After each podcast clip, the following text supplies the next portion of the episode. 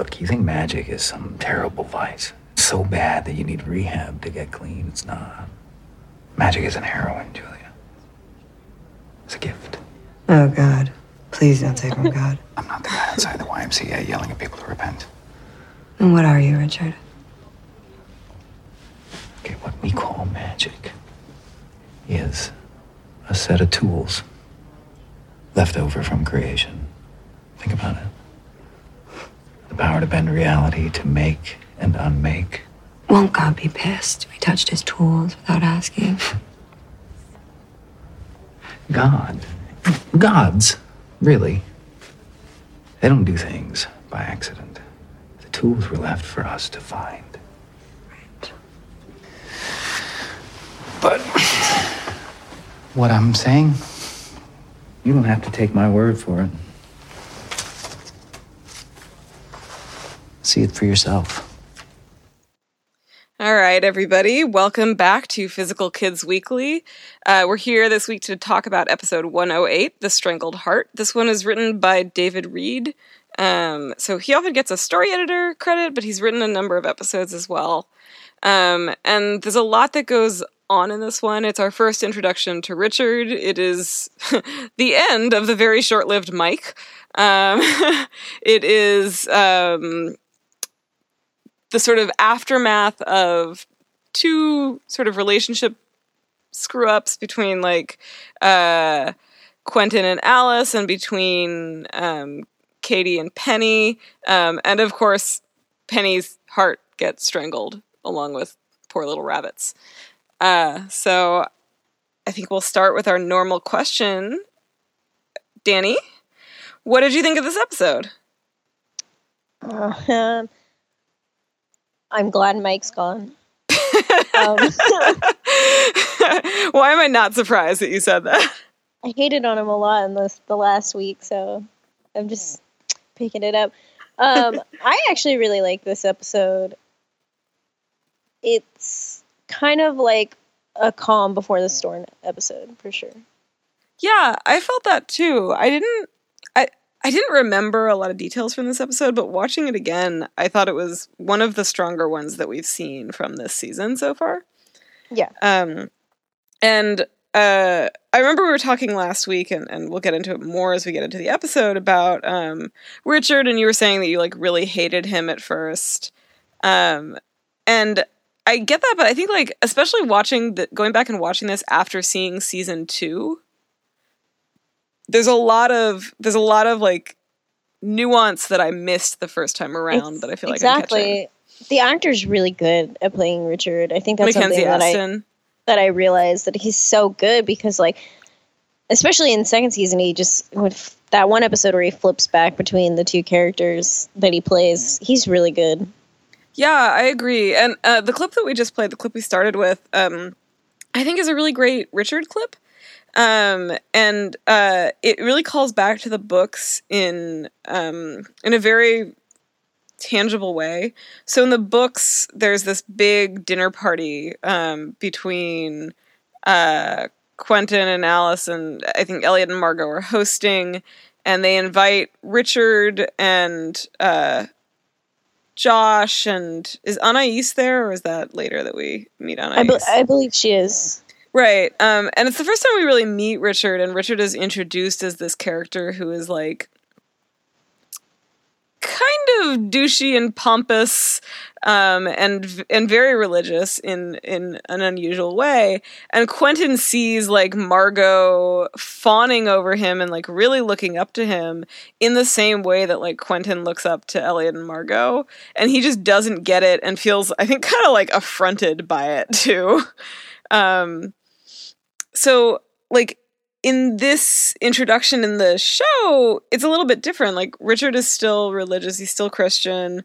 He's still or maybe he's not christian but he's still religious and he still has this like uh very tools of the maker view of how um of how magic came to be and how it works. But the details are are are like they they pull together in interesting ways and things that I like I didn't notice even in the books like you know he says he thinks that the gods left magic on purpose and that is basically how he gets Julia into the whole mess, into like the free traders, but also into like a lot of the plot points later on that really lead to trouble in the in for her in season one and for everyone in season two. Um, and like the way he's wrong is is that that he that he thinks they did it on purpose. Mm-hmm. Um, so I don't know. That really like called out to me. Yeah, it's like the first introduction in this series to like where magic comes from and gods in Mm. general. So I think it's Yeah. a kind of important episode in that respect. Um, I don't know. I I love sassy Julia in this episode too. She's really sassy with him. It's hilarious. She is. She takes like she takes no crap from him. And actually, maybe maybe that's a, a good point to play the other clip that um, Danny and I were trying to decide between which one we should put at the beginning. Because I think this is like a great sassy Julia moment. Actually, oh god, wait, no, I have so many. I'm gonna play a different one. I'm gonna play a shorter sassy one. Uh, this is maybe my favorite clip in the whole episode. Dear Quentin, thought you should know I gave up magic. You were right.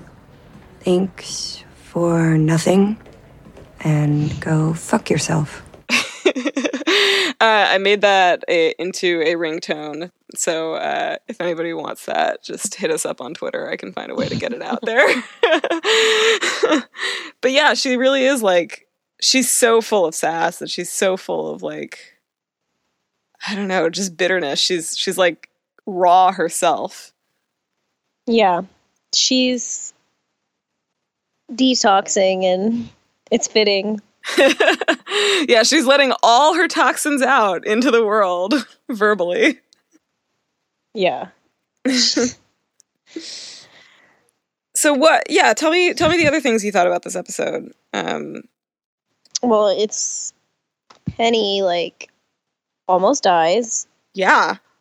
Uh that's intense. Uh I thought it was a pretty intense episode, but like also pretty tame at the same time. I think it starts out really tame and then just gets super intense out of nowhere. Um Yeah, I think I know what you mean, right? Like it I I really don't like Elliot in this episode though. Like Ugh. he Hale gives a beautiful performance. yeah, But the fact that he just like straight up opens up to this guy that he doesn't know, like that's so out of character.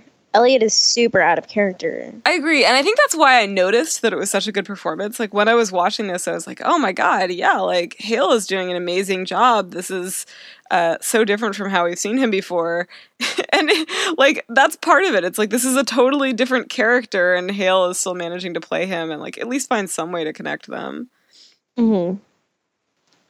I'm just like, Elliot even says like that he's only told Margot, and I was like, there's just no universe in which he would tell some random person that he's been sleeping with over like say Quentin. Like if he hasn't told Quentin, why would he fucking tell this random person?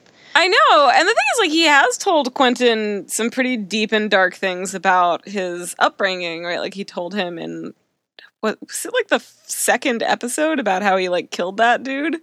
um, Nope. Is it the second or is it the first? It might even be the first. Yeah. So, like, pretty fucking early on, he tells Quentin that. But, like, yeah, watching these back to back, which I guess I still did, right? Like, I watched them a week apart, just like I did the first time. I just, like, I kept feeling like, oh, Mike dies. What a trauma for Elliot. But also, like, blah, blah, blah. He's known him for, like, a fucking week. I feel like they just wanted to get like not specific Elliot like out like the like the hardcore like fucked up on drugs like first goes to Fillory like Elliot because he's kind of ha- he's in a downward spiral when they go to Fillory in the book and he Yeah. even has some moment where he tells Quentin like this is exactly what he needed and he just starts to feel more alive and Yeah. And he need, right? Like, we need to have that moment where, like, Elliot has Fillory to fix him. Yeah. And he has no reason to do that if they don't like give him drama, you know what I mean? Yeah. It just for for me it's just so it's not believable drama because because it's been no time and because there is nothing about I mean, I guess they have that conversation, right? Like Elliot and Mike have that conversation about how Mike is boring.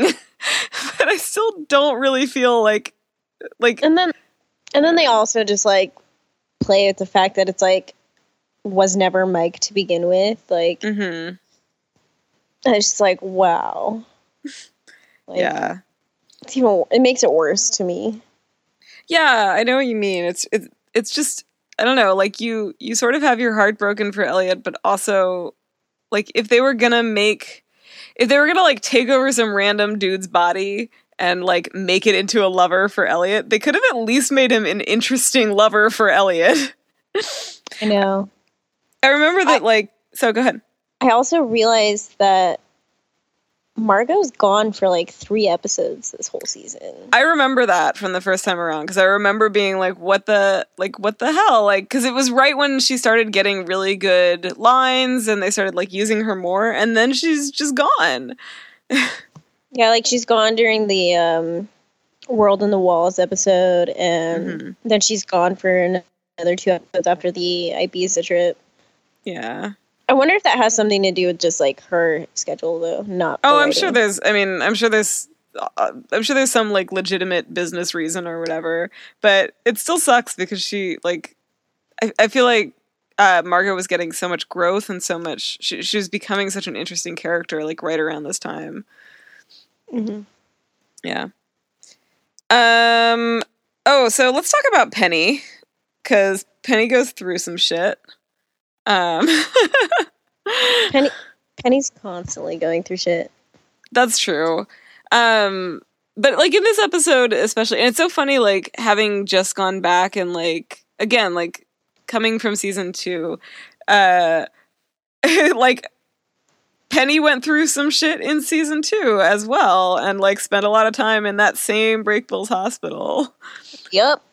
Yeah. he likes that. also. Yeah. One thing I really liked was the conversation between Quentin and Alice when they're like, well, there's a lot of great conversations be- be- between them, but like when they go and try to figure out like what is um, Penny's most prized possession, what's the thing that like means the most to him.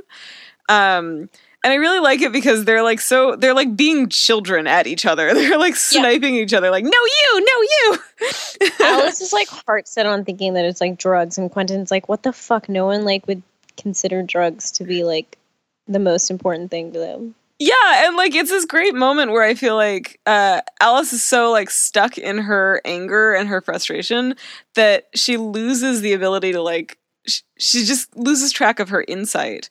And I really love that like Quentin is like that that's one thing that Quentin really contributes is he brings her insight back to her.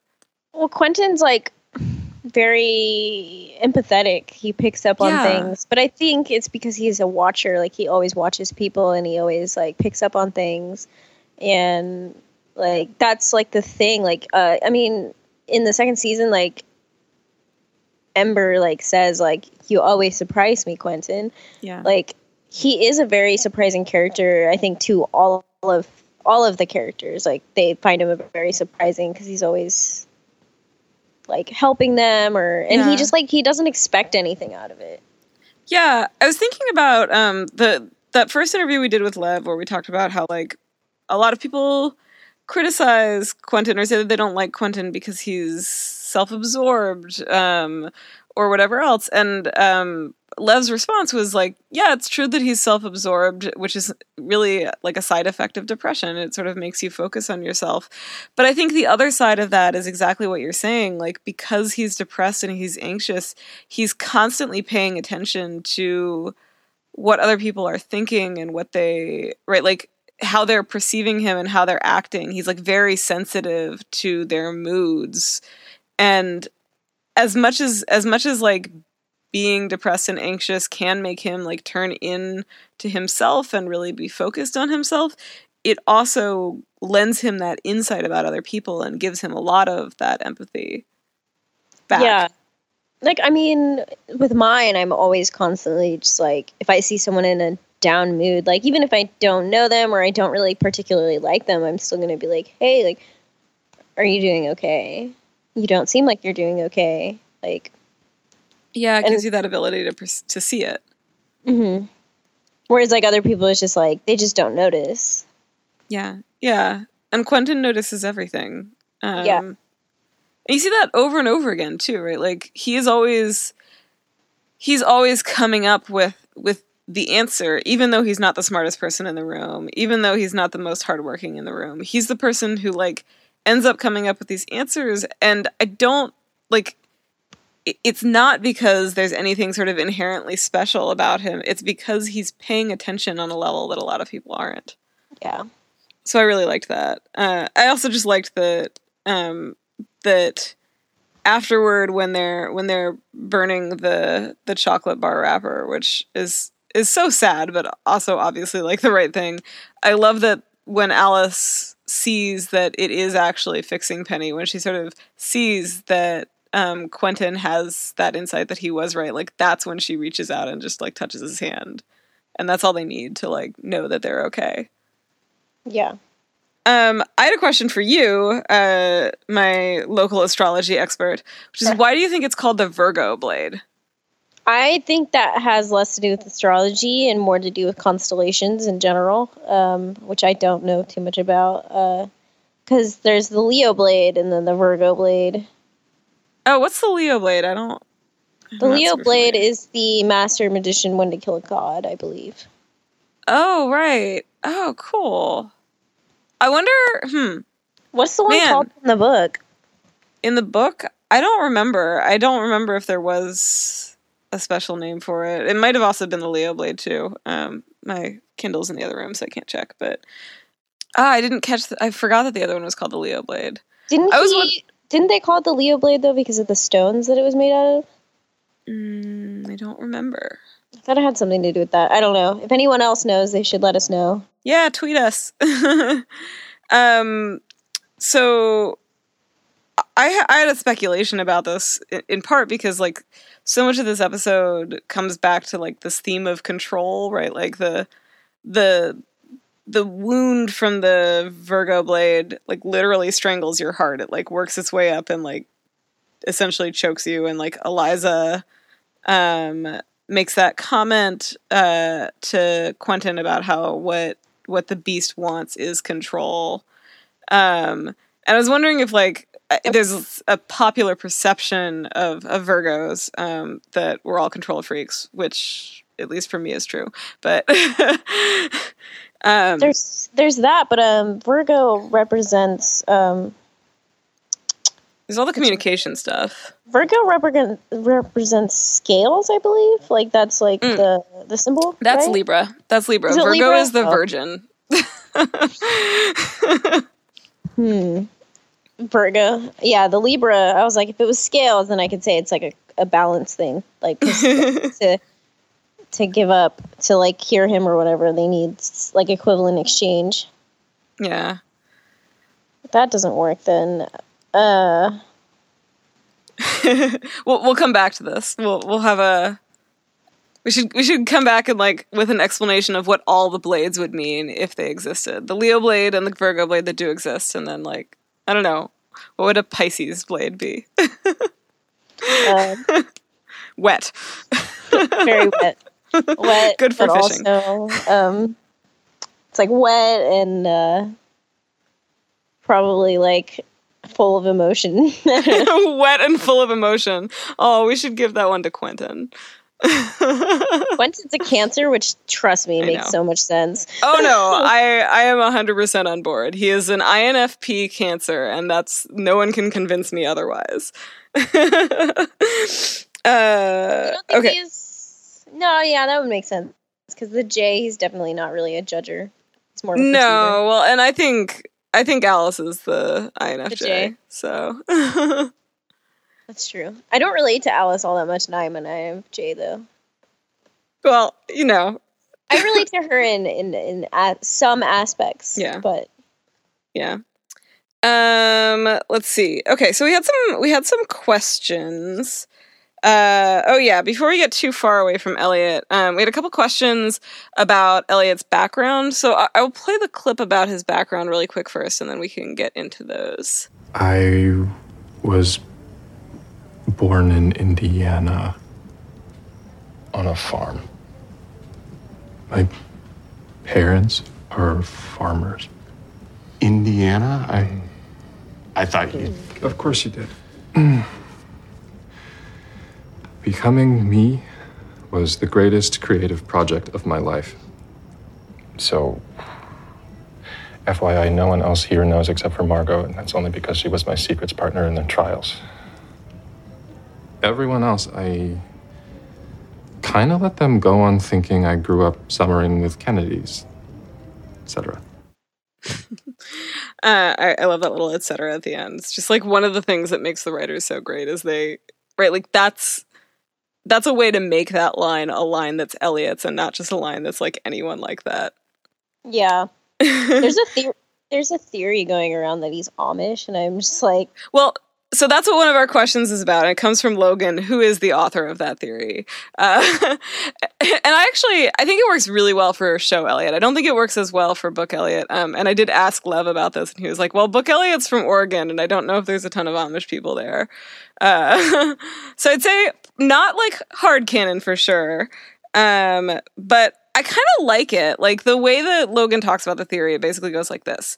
Um, Elliot was Amish and like his parents were super repressive and they saw him as this like effeminate um I mean as an effeminate uh like gay male and that wasn't something that they could accept. And so basically like Elliot uh runs away from his family and like feels uh basically like tries to be everything that they're not like um that it's sort of like a rebellion thing and also a coming into his own I don't think they wrote it that way. Um, I don't know why they chose Indiana. Um, farms probably from Oregon, but Oregons have farms too, and he that's true he was just I didn't see it that way. Uh, the funny thing about Oregon is that a lot of people just assume that it's very liberal because Portland's Mhm. like the biggest part of it, and but yeah like outside the cities not at all it's not at all. So, um, I don't like I never took it that way, and I don't take it that way in the show. I take it as that I still think his parents were deeply religious, but I don't think they were Amish, especially because if he was able to wear the clothes that he was wearing when he was younger, mm. he couldn't have been Amish. Well i think that i think logan would argue that he wasn't able to do it when he was younger but yeah i mean i think But he killed somebody when he was 14. There's no way he ran away from home that young. that's that's true that's probably true and doesn't he kill him while like waiting for a school bus or something like that Yes, but a Yeah. bus kills the guy. um That's why. That's why I was like, "There's no way he's Amish." Like, I like theories like that to an extent, but then they just don't feel they don't make sense altogether. Yeah, I think it's uh in general, I mean my my theory of theories is like it's really fun to have them and like we we have plenty of theories that like fill some some gap in our understanding or like spring out of our understanding that still might not like completely go. The only theories that are amazing. I, I love when theories do come true, though. Like, like when they become canon. Yeah, I don't think we've had any on the magician so far, but like say like Game of Thrones, like there's nothing more pleasurable than watching some of those theories like actually be true. Especially in this last season that just aired. Uh, I have not wait. The last season that just aired, did I like miss an entire season of Game of Thrones? That seems unlikely. Like I'll have to go back and um. Daenerys finally making her way towards Westeros. Yeah, yeah, I saw that season. Okay, that was Yeah, yeah, okay. Yeah.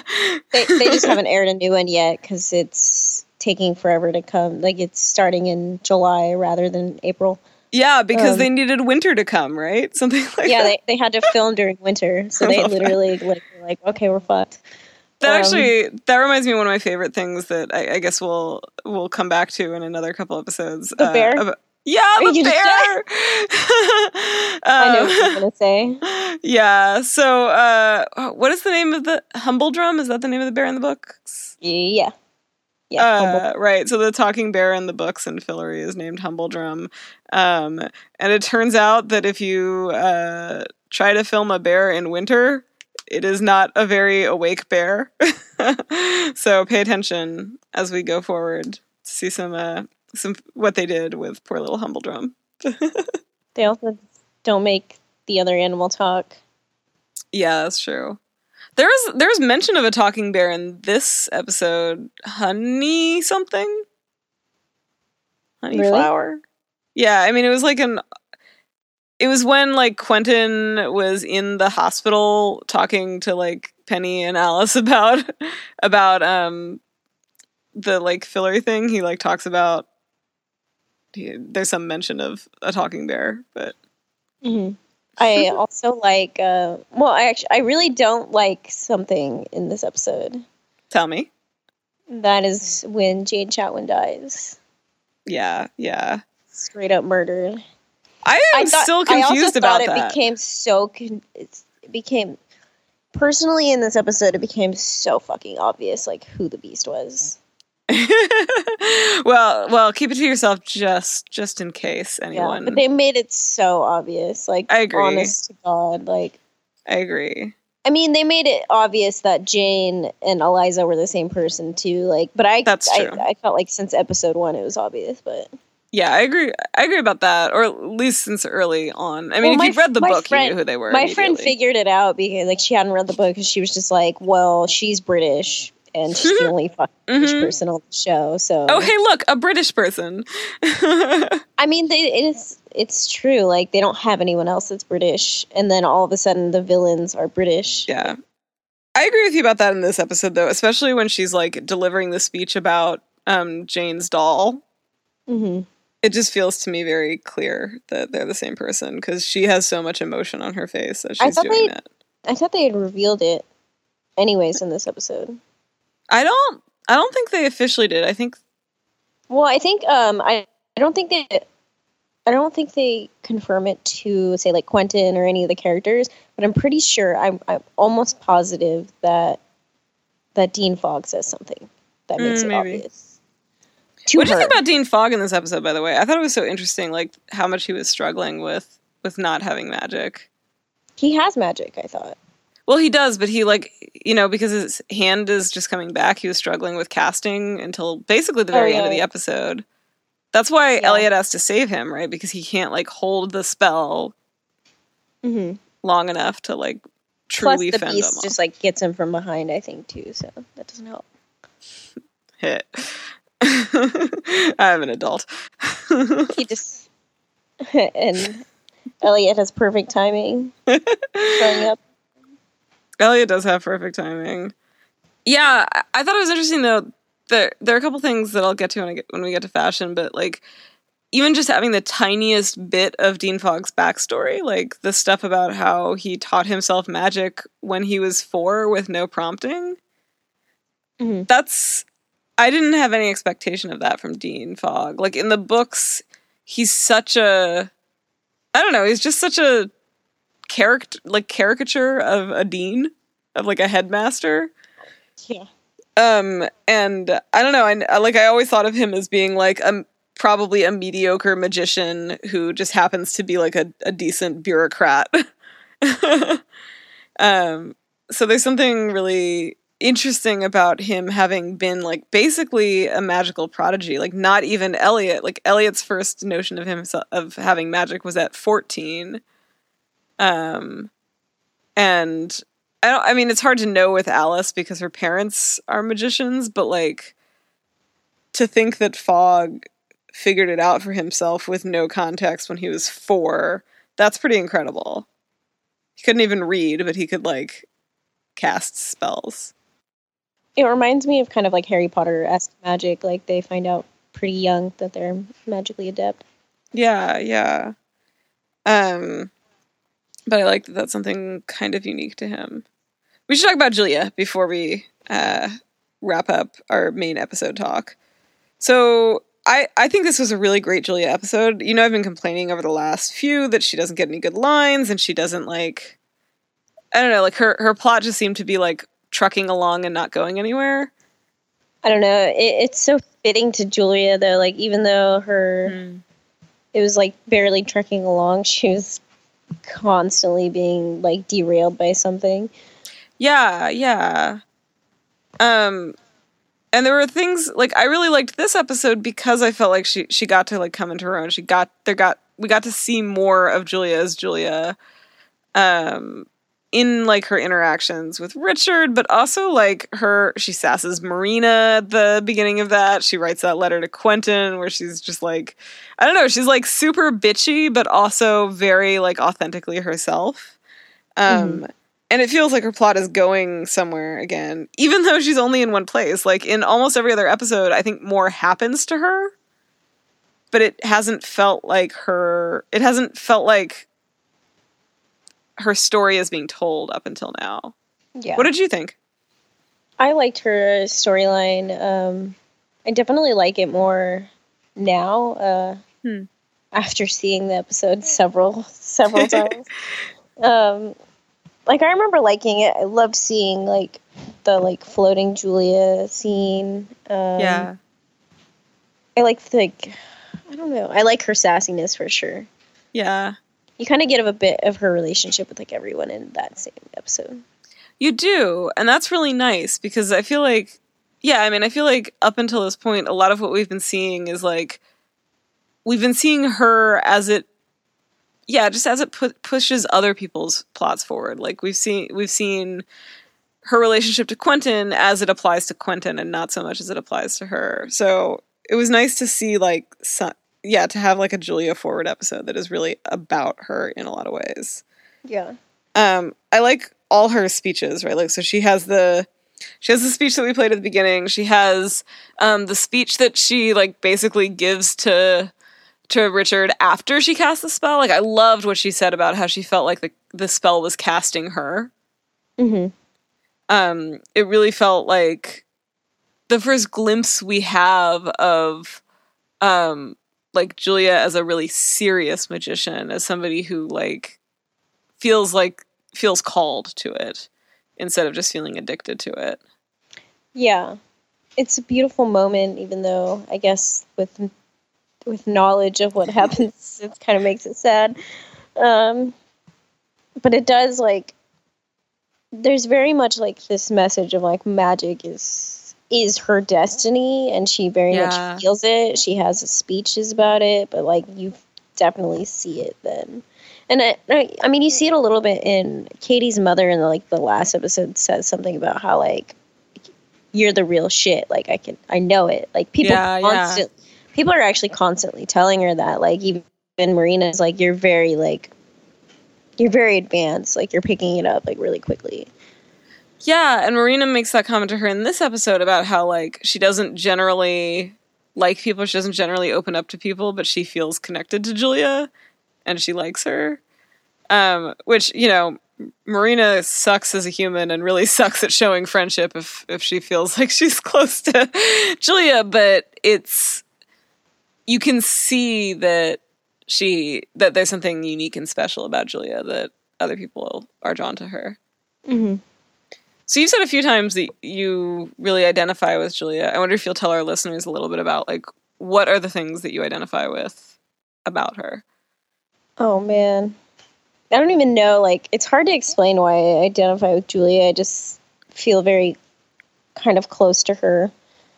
Um I feel like I've known her struggle like actually um I was going really really deep into astrology one night uh cuz I couldn't sleep and like there's so many more like signs than other like you can get really thorough birth charts like there's something called there's something called your midheaven, which is hard to explain, but it's supposed to be like your destiny. And the one for mine was like literally sounded just like Julia, and it was like really creepy. And I was like, dude, Hmm. it's Julia, except like minus the magic part, you know. But it was basically just like you're someone who's constantly like fighting every day and like always just throwing like the shit end of the stick, but like you have to like, like it's all about like perseverance Yeah. and like getting through like the shitty part to get to the good part and like I, that felt like so much like Julia. Like I can't explain it because I would have to like read you the exact description. I was like oh my god it's Julia. And I remember even showing it to like Killian. She was like oh my god it is Julia. Uh, I think it's like there's moments where I'm very much Quentin and I let my like depression kind of like destroy me. And other moments though, I like fight like hell, like Julia does, or I'm like a sassy little bitch. And I think that's a really good point, though. That like one of the things that distinguishes Julia and Quentin is is basically how, right. They're both depressed, but it's it's how they respond to that depression and how they respond to their circumstances. And Julia really is a fighter. I mean, she just she will let nothing stop her. Um, and even this in this episode where like basically where where she has tried to do that, right? Like she has she feels defeated by everything that's happened to her. She goes to rehab. She gets like the slightest glimmer of hope. And she's back and she's like, Yeah, I, I just gotta I, I have to do this. Um um, yeah, so the the other speech that I really liked is um the very first thing conversation she has with Richard. So I'll play that really quick. Those of you who don't know me way too well already, I'm Richard. I'm the chaplain here, and I will try to make my thing today uh, brief. no matter why you started using, if you try hard enough, you can get clean.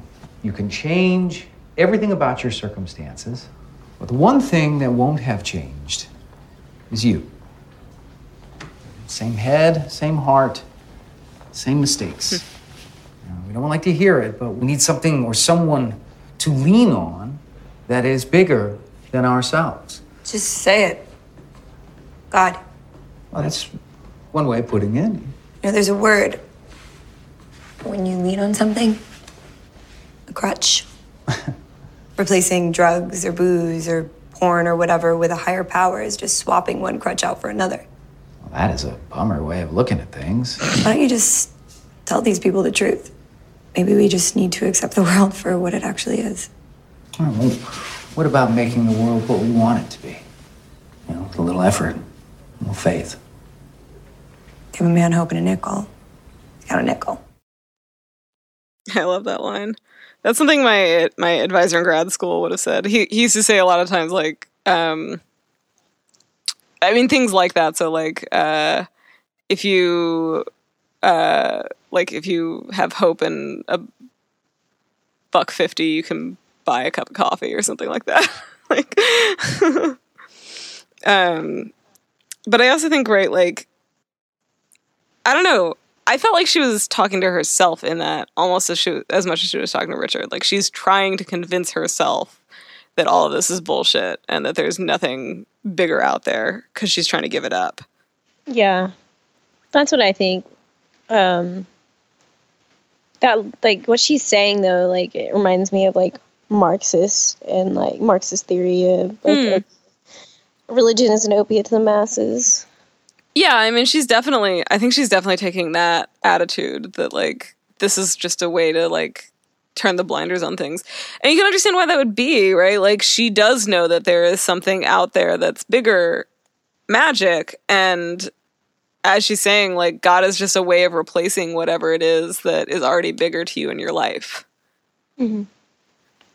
Well, it, it makes me think of also like what Margot says later in the season that Alice says in the books about how like like with Quentin and magic, like how he like believes in magic. Like, Yeah, like everyone knows it's real, but he believes in magic.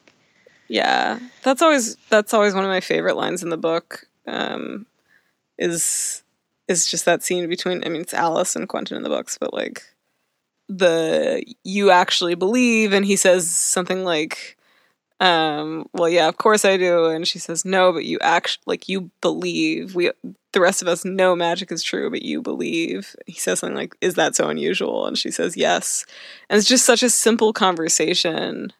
It makes me think of also like uh, Peter Pan and and believing. Mm, yeah. Yeah.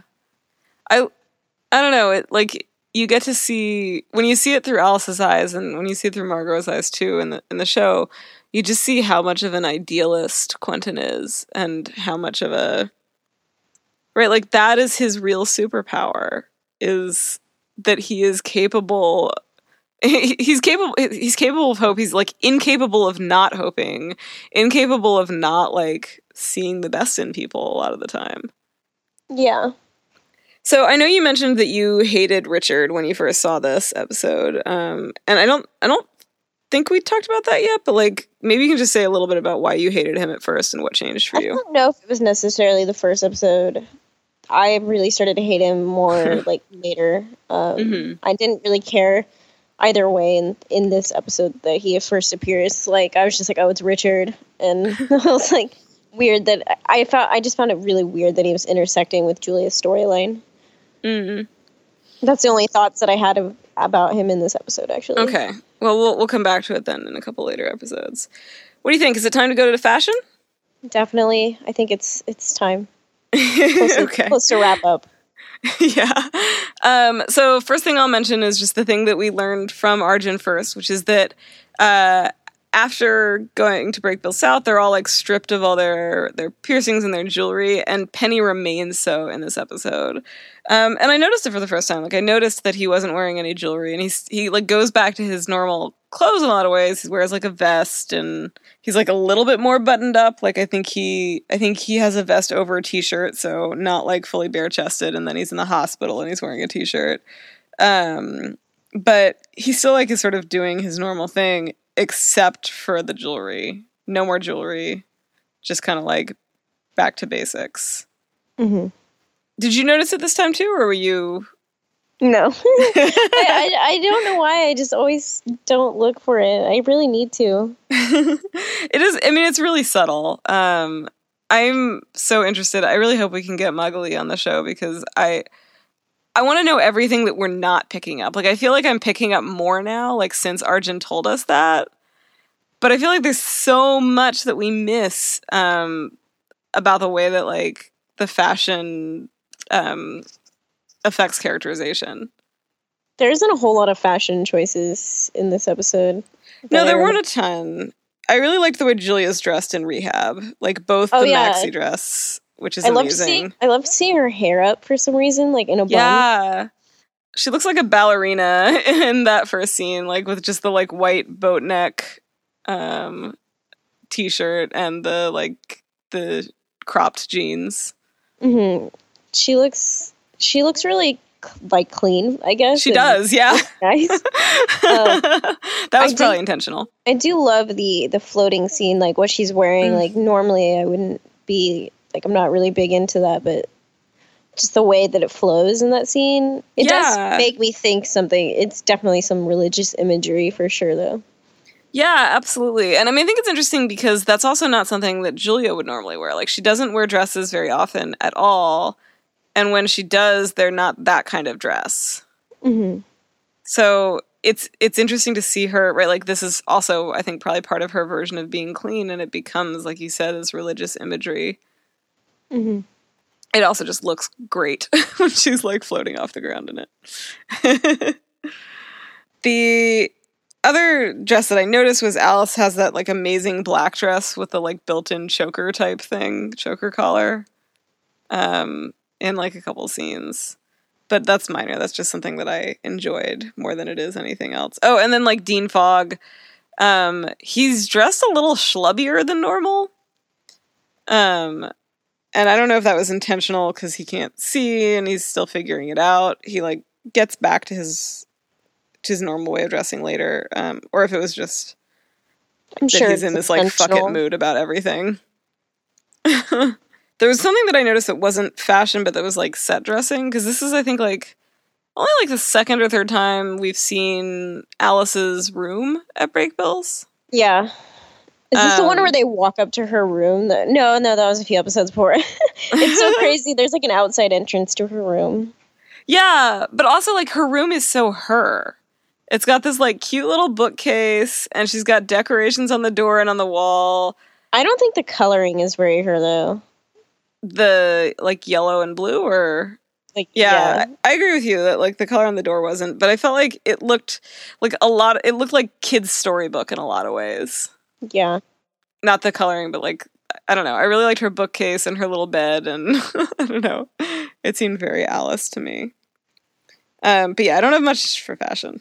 I still want to know why they they live in live there. Because even Kady actually, I guess, doesn't live there, and Penny doesn't live in his house. But those two, for some fucking reason, live there. I don't know. I think Penny might live in his house and he just doesn't ever want to be there, or maybe he, no, like he Penny's still in the in the dorm. Oh, you're right. When they go him in there, I wonder why that is. I I like to think that it's just well, maybe it's because he his discipline is special. He doesn't like he sort of stops having a house. I like to think that they did skip a year and no one else did, but like Mm. just because it's the only thing that makes any sense because the other ones keep calling themselves first years like over and over again, but you don't hear them ever say anything. Yeah, maybe. I'm in, I'm into that theory. uh, listeners, no you should idea. tweet us and tell us what you think. Why is Penny still in? why why are why are Alice and Quentin in the cottage and everybody else isn't? Yeah. Did they just like have room? that is like in the books. That's why Quentin ends up in the physical kids is because they can't find his discipline. Well, I I guess in the show too, right? Like, and they're just like, ah, they got room here. Yeah. but clearly like there's a lot of physical kids. That's like the thing that's weird about it. Yeah. um, okay. Anything else you want to say about the episode about fashion? No. I think we they were there. it. I think so. All right. um, okay, then. Who's your MVP for this episode? I feel like it's a toss up for me between Hale just for his beautiful performance and and probably Stella. I have I've uh, pretty much the same one. So I, I it was like a kind of a three way tie for me, like between Hale and Stella and Arjun. Um, I think in the end I'm gonna go with Stella for this one. Um, because I think she does such an amazing job with this material and uh, even like down to her movement, like the way that she moves in this episode was notable to me. Yeah. So yeah, I'm gonna give it to Stella. Uh, episode rating. Let's see. Probably a seven out of ten. I have the exact same thing written down. Look at that. All right, seven out of ten it is. I like how Um, you like totally think about it forever, and I'm always just like on the fly giving ratings. it's good. You you have this like good pure uh, approach to it, and I'm just like uh, I'm like I've always thought it through. I should, I don't know if I mentioned this. Uh, I found a like so so for those of you who don't know, I got into Hamilton recently, which I know I'm like late to the party and everything. Um, but I saw it in person before I um, got to like before I like listened to it. Um, and partly it was because I knew I was going to see it in person. I was like, oh, I gotta wait. Um, so I recently took a like, which Hamilton character are you quiz, and I got Burr, which is predictable, and I don't know how to feel about it. I don't think I've taken that one. That's I'll send it to you. I'll send it to you. You can tell everyone your results next week. oh, so Oh. I want to I want to give a really quick shout out to to thank our listeners for helping out with our Todd on Pod campaign. Uh, today, Adam DeMarco got in touch with me, and we are we are working on scheduling to try to get him on the podcast as soon as possible. So thank you for your support, um, and thank you to Adam for agreeing to come on the show. We'll hopefully have something for you soon. I'm so stoked. Yeah. Uh, I think did you listen did you get to listen to the to the last podcast yet? No. Um, the end is just 30 straight seconds of uh, every single time we said Todd on that episode. it's so good. It's so good. Sounds like something Maddie would do. yeah, uh, definitely getting that for a ringtone too. So, all right. Thanks, listeners. We will see you next week. Bye. Bye. I don't know why I waved.